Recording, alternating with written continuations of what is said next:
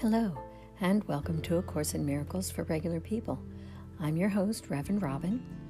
In this podcast, we read and discuss the text of A Course in Miracles. I also have another podcast that is reading and discussing the daily workbook lessons. That one is called A Course in Miracles Daily Workbook Lessons for Regular People. I love talking with people about A Course in Miracles and the daily lessons, and I welcome interaction and feedback. There are several ways you can reach out to me if you'd like to chat. I'm on Twitter at ACIMFOR. I have a Facebook page called A Course in Miracles for Regular People. You can email me at ACIMFRP, that's A Course in Miracles for Regular People, ACIMFRP at gmail.com. Or you can simply go to anchor.fm and leave me a voice message. Actually, you can also make donations on Anchor if you'd like to support this podcast, and I really appreciate that. Now, let's get started with today's episode.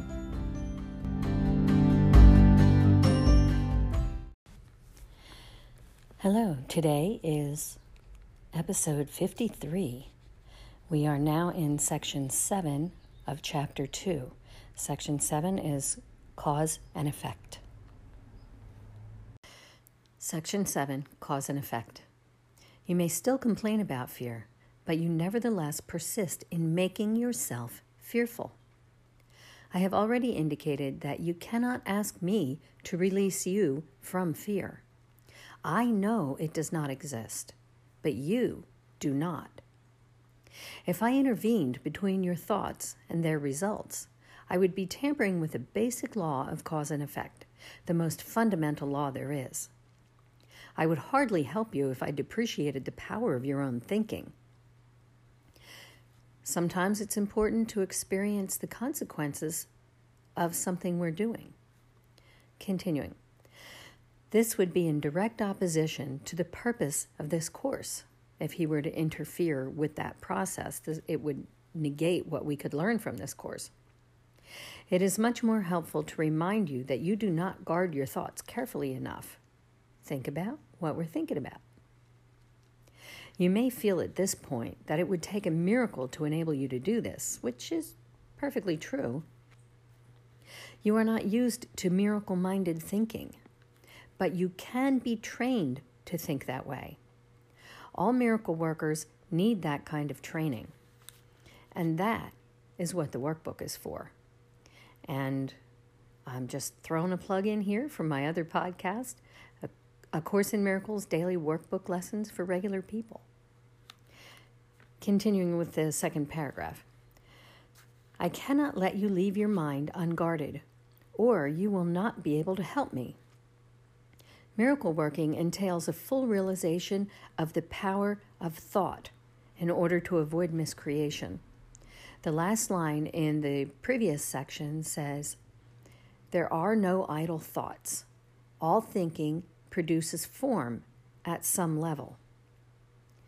So that's why it's so important that we get the full realization of the power of thoughts.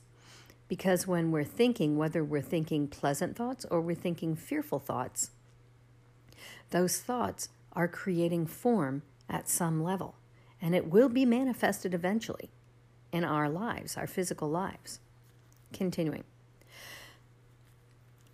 um, to in order to avoid miscreation. Otherwise, a miracle will be set will be necessary to set the mind itself straight.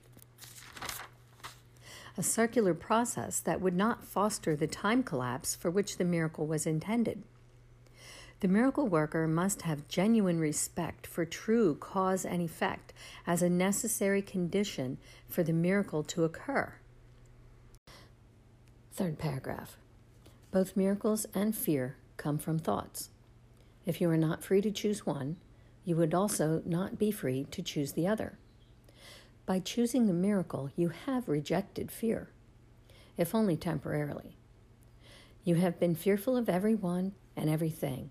You are afraid of God, of me, and of yourself. You have misperceived or miscreated us and believe in what you have made.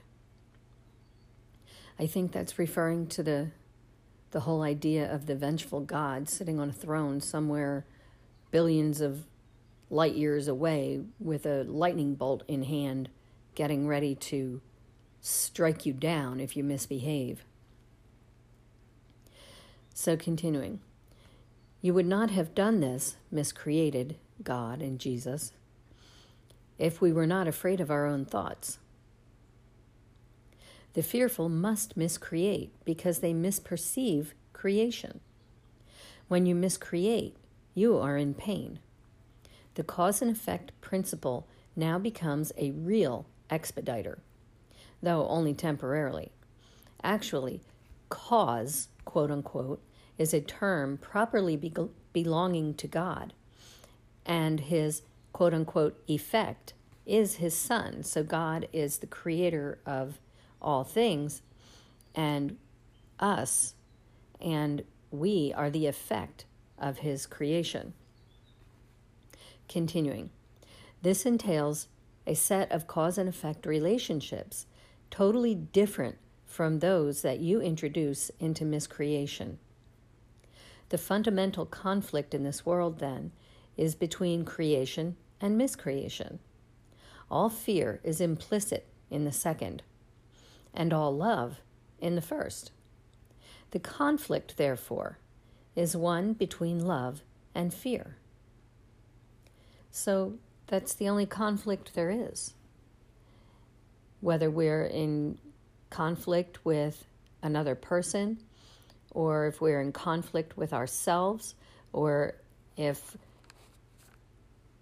we the conflict is in our mind, I want to do this, but part of me wants to do that, that whole thing that we talked about in a previous episode.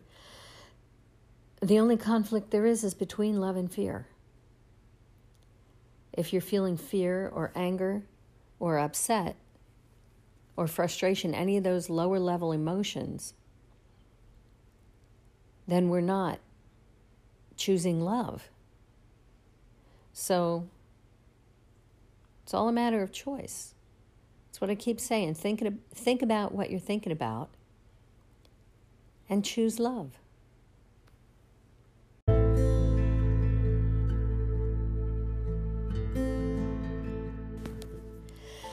My main takeaways from this episode are first, that we make ourselves fearful by what we're thinking about. Second, that both miracles and fear come from thoughts. And third, the only conflict that really exists is the conflict between love and fear. Today, I wish you a day of awareness of thoughts. I'm sure I've offered that one before, but it works very well here. Many blessings. Namaste.